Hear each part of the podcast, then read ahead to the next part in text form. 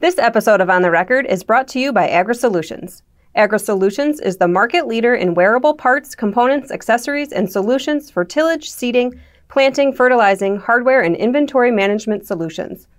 Improve performance and durability with a wide range of in-field and extended life solutions. To learn more about AgroSolutions and their globally recognized brands such as Bellota, Ingersoll Tillage, and Trinity Logistics, visit agrosolutionscorp.com. I'm Executive Editor Kim Schmidt. Welcome to On the Record. Here's an update on what's currently impacting the ag equipment industry.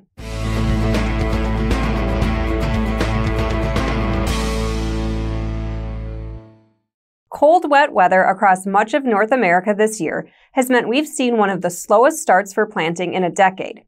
While U.S. corn and soybean planting has recovered to nearly the five year average, wheat planting is off to one of the slowest starts in two decades, according to a report by Raymond James analyst Steve Hansen. However, in Canada, while planting in Alberta has made strong progress in recent weeks, in Saskatchewan it has been particularly slow in the eastern half of the province due to excess moisture and flooding. Hansen notes that while still too early to make a definitive call, industry data suggests atypically late plants are often associated with late harvests and below average yields ultimately raising questions about the size and quality of the 2022 harvest. He says it could have implications across the entire ag supply chain, from ag retailers and equipment dealers to the Canadian rails. Hansen says the late plant is likely to push some equipment purchase decisions until growers have a better idea of what the crop will ultimately look like. For ag retailers, Hansen says while it's still expected to be robust, a portion of spring input demand will likely slip into the third quarter. And a late fall harvest also raises the prospect of a narrower fall application window before winter hits. This week's dealers on the move include Tellus Equipment, LMS Ag Equipment, Roberts Farm Equipment, Stewart's Equipment, and United Ag and Turf.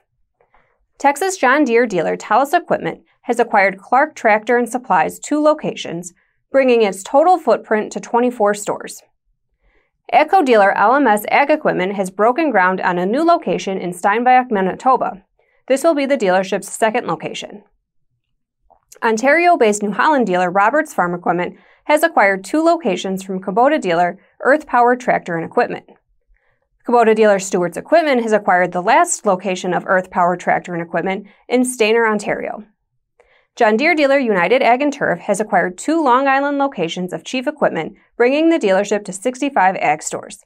Now here's Michaela Paukner with the latest from the Technology Corner.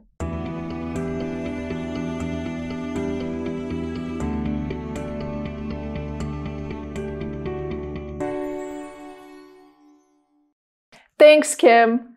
John Deere is sizing the addressable market from its technology offerings to be an incremental $150 billion. Company leaders outlined Deere's vision for autonomous farming at its Leaps Unlocked technology event last week. To accelerate adoption of autonomy, Deere plans to include autonomous sensors in the base configuration of the 8R tractor in the next few years, with the goal of having an autonomy kit on every large tractor that ships. The technology Deere is using to power its autonomous 8R tractor will eventually be deployed to the entire fleet doing other jobs, according to Gino Cafiero, CEO of Bear Flag Robotics, the autonomous driving technology startup acquired by Deere. Cafiero says by 2030, Deere plans to have an autonomous system that can do spring tillage, planting, spraying, harvest, and fall tillage in corn and soybeans. Deere's technologies, paired with the large fleet of Deere machines in use worldwide, gives the company the advantage of scale. With these three technologies, cameras, edge computing, machine learning, as well as the scale of our fleet, we're able to develop new robotics and artificial intelligence products much faster than anyone in the industry. And this sets us up to unlock the $150 billion of incremental Uh, addressable market. Building on our 180 year old roots as a world class manufacturer, we are now set up to become a world leading robotics and artificial intelligence company.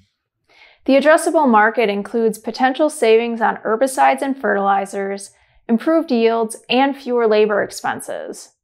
Analysts at investment firm Stifel say capturing a portion of these markets is a key driver behind Deere's target of 20% equipment operations margins by 2030. The analysts write Deere expects these technologies to ultimately help increase revenue from less cyclical recurring revenue from technology solutions priced on a per acre basis, as well as additional aftermarket opportunities. Deere sees potential for these less cyclical revenue to reach about 40% of total over time and account for an even greater portion of overall earnings. That's it from today's Technology Corner. Back to you, Kim. Thanks, Michaela. Titan Machinery reported its first quarter earnings for fiscal year 2023 on May 26th. Revenue for the quarter was $461 million, up nearly 24% versus the first quarter last year. Equipment sales were $356.4 million for the first quarter, up 29% from the same period last year. Part sales came in at $68.6 million, an increase of 9.5% compared to the same quarter last year. Revenue generated from service was $29.5 million, up 6.6% from a year ago. Rental and other revenue came in at $6.6 million for the first quarter, up 2.5% versus last year. Agriculture revenue for the first quarter of fiscal 2023 was $318.5 million, compared to $229.6 million in the first quarter last year. Chairman and CEO David Meyer said during the earnings call, at the segment level, our agriculture segment benefited from robust demand, which was supported by an increase in equipment deliveries from our suppliers following a delay in fiscal fourth quarter 2022. CFO Bryan Knutson noted that both new and used equipment demand is the highest the dealership has seen in decades. During the first quarter, Titan's inventories increased to $494.2 million as of April 30th, 2022, compared to $421.8 million as of January 31st, 2022. This inventory increase includes increases in new equipment inventory of $65.6 million and parts inventory of $8 million, which is partially offset by a $2.1 million decrease in used equipment inventory. Now here's Associate Research Editor Ben Thorpe with a data and trends update. Thanks, Kim. A recent survey of North American farmers conducted by Farm Equipment found that value remains growers' top priority when looking at short line equipment options. When asked for their primary reason to purchase a short line product over a major lines, 42% of farmers said it was price. This was in line with the 42% who selected the same option in last year's short line survey. The second most popular reason was a lack of comparable products made by majors at 24%, up from 21% last year. Some 15% of growers said a shortline's experience in a niche area was their top reason to pick that brand, down from 18% last year. Among write-in responses in the other option, farmers mentioned build quality, ease of repair, and proximity to their dealer as reasons to go with shortline equipment. Farmers were also asked to pick the category of equipment where they're most likely to pick a short line over major line equipment. Almost 35% of farmers said they're most likely to purchase short line seeding equipment, followed by tillage equipment at 26%. Another 17% said they'd buy short line hay equipment. Just 3.3% of surveyed farmers said they'd be most likely to purchase short line harvesting equipment. Back to you, Kim. Thanks, Ben. As always, we welcome your feedback. You can send comments and story suggestions to kschmidt at lessitermedia.com. Until next time, thanks for joining us.